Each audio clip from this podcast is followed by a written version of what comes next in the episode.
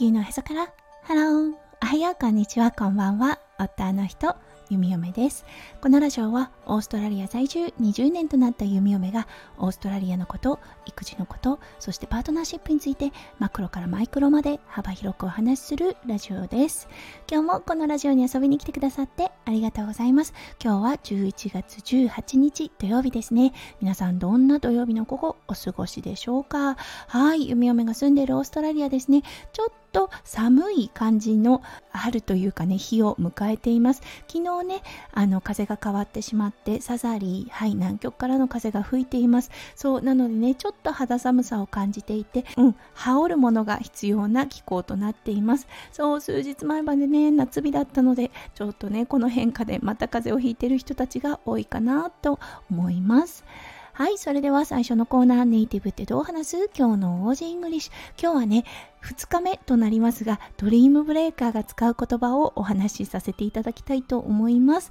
はい、昨日はね、In Your Dream 夢の中だったらできるんじゃない？というようなね、ちょっと夢を壊すタイプの、はい、あの言葉をご紹介しました。はい、同じ言葉なんですが、もう一つ、You wish っていうのも無理じゃないというようなちょっとね強い意味の言葉となっています。こういう言葉を多用する方あまりあのお近づきになりたくないなと思っています。そうどちらかというと夢をね応援してくれる人のそばにいると、うん、あのいろんな挑戦がしやすくなると思うのは弓嫁だけでしょうか。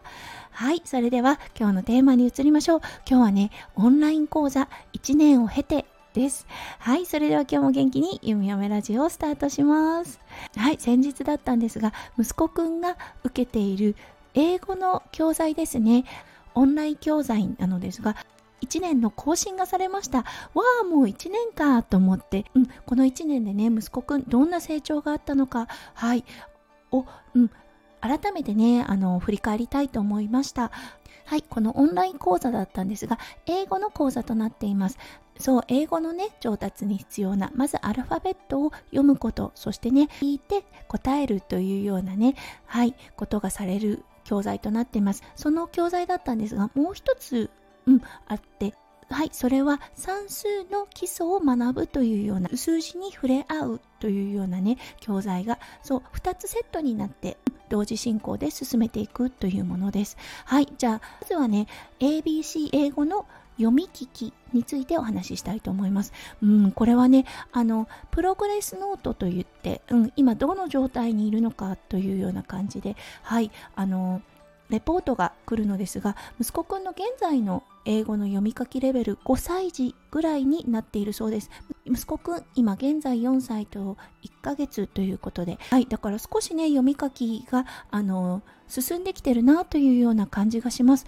そう本当にね遊びながらするタイプの、うん、教材なのであっという間にねこう自分でそうキャットであったりドッグであったりダートであったりそうあ読めるのねっていうような感じになってきました。前は一緒にそばにいて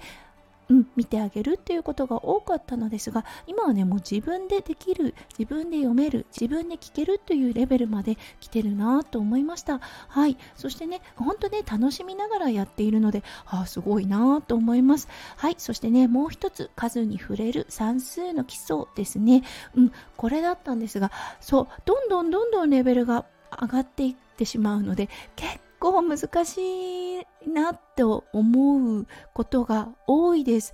そう、数を数えるだけでなく、今は足し算であったり、引き算であったり、あとは何をしてるのかな？あとは倍数ですね。例えば4が2つあるといくつとかね、そんな感じで、うん、あの、レベルがどんどん進んでいってしまいます。はい。なのでね、まだ早いんじゃないかとちょっと弓嫁は焦りを覚えたりするのですが息子くんにとってはゲームの感覚でやってるようなのであの教材が進むことに関しては違和感等はないようです弓嫁はね隣で見てみてえこれわかるのかなとちょっとねハラハラしたりもするのですがうんあのなるほど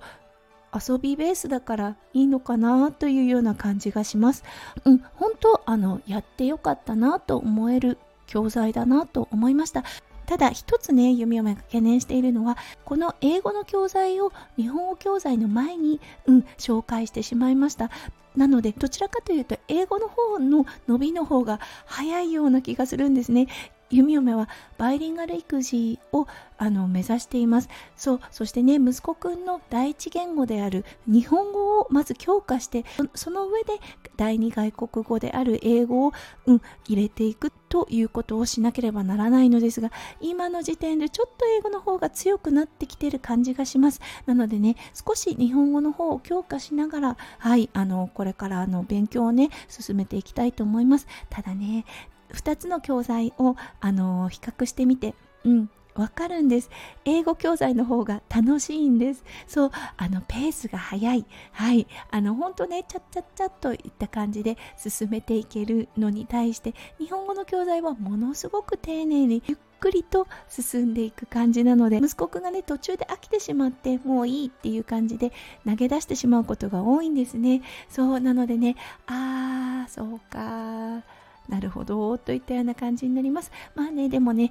とりあえずね、日本語を強くしていくこと、もどんどんどんどん日本語のインプットをしていくこと、これがね、これからの弓嫁の課題かなと思っています。はい、ということで今日はオンライン講座、もうね、1年経ってしまったので、その振り返り、そして息子くんへの影響についてお話をさせていただきました。今日も最後まで聞いてくださって本当にありがとうございました。皆さんの一日がキラキラがいっぱいいっぱい詰まった素敵な素敵なものでありますよう、ゆみゆみ心からお祈りいたしております。それではまた明日の配信でお会いしましょう。地球のおへそから、ハロー、ゆみゆめラジオ、ゆみゆめでした。じゃあね、バイバーイ。